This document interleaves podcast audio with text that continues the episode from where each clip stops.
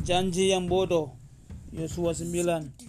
Orang-orang Gibeon mendengar tentang Yo- Yosua dan orang-orang Israel. Mereka mendengar tentang Yeriko, tentang bagaimana tembok-temboknya runtuh. Mereka juga mendengar Ai tentang bagaimana Yosua merebutnya. Kata mereka, berikutnya Yosua akan datang dan merebut kota-kota kita. Mereka pun akhirnya ketakutan. Orang-orang Gibeon bicara satu sama lain. Eh, barangkali kita dapat menipu Yosua, dibilangnya. Jadi mereka mengirim utusan sama Yosua. Mereka menyuruh utusan itu mengenakan pakaian yang lusuh, pakaian yang kobek, yang koyak-koyak, pakaian rombeng yang dapat mereka temukan. Mereka memberi para utusan itu sepatu yang paling tua, yang paling koyak-koyak. Mereka juga memberi roti yang sudah jamuran untuk dibawa dan mereka juga mengikat kantung-kantung anggur pada keledai mereka. Lalu utusan itu berangkat menemui Yosua. Utusan dari Gibeon itu datang ke perkemahan orang Israel.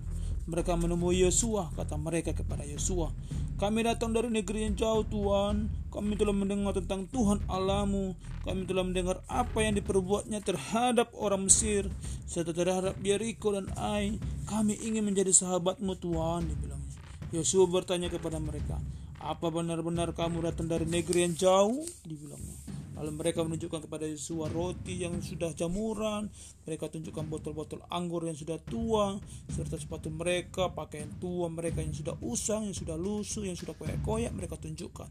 Kata mereka kepada Yosua, roti kami tua masih segar, kami baru keluar dari permanggang, dari baru keluar dari pemanggangan, ketika kami meninggalkan negeri kami, botol-botol anggur kami sudah baru, botol juga baru dan juga sudah lihat bagaimana pakaian kami yang sudah usang karena perjalanan jauh. Dan lihatlah sepatu kami Tuhan dibilangnya sudah koyak-koyak Yosua memandang roti yang sudah lama itu kemudian barang-barang tua yang lainnya.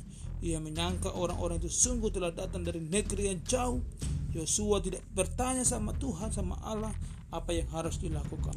Tetapi ia berjanji kepada orang-orang itu bahwa ia tidak akan merebut kota-kota Gibeon utusan itu pun pulang mereka berhasil menipu Yosua Tiga hari kemudian Yosua baru sadar. Ia menemukan bahwa Gibeon, ih ternyata kak negerinya dekat dekat dengan mereka. Utusan itu sama sekali tidak tidak datang dari negeri yang jauh. Ia menyesal bahwa ia telah memberi mereka janji yang konyol, janji yang bodoh untuk tidak memusnahkan mereka. Sebagian orang Israel ingin merebut kota-kota Gibeon, tapi Yosua berkata sama mereka, "Tidak, kita berjanji bahwa kita tidak akan mencederai mereka. Kita tidak akan memusnahkan mereka. Sekarang kita tidak boleh merebut kota-kota mereka. Kita tidak boleh melanggar janji kita. Yesus berkata sama orang-orang Gibeon, "Mengapa kamu berbohong sama kami?" Dibilang, "Kami tidak akan merebut kota-kotamu, tapi karena kamu berbohong sama kami, kamu akan menjadi hamba-hamba kami. Kamu akan menjadi budak.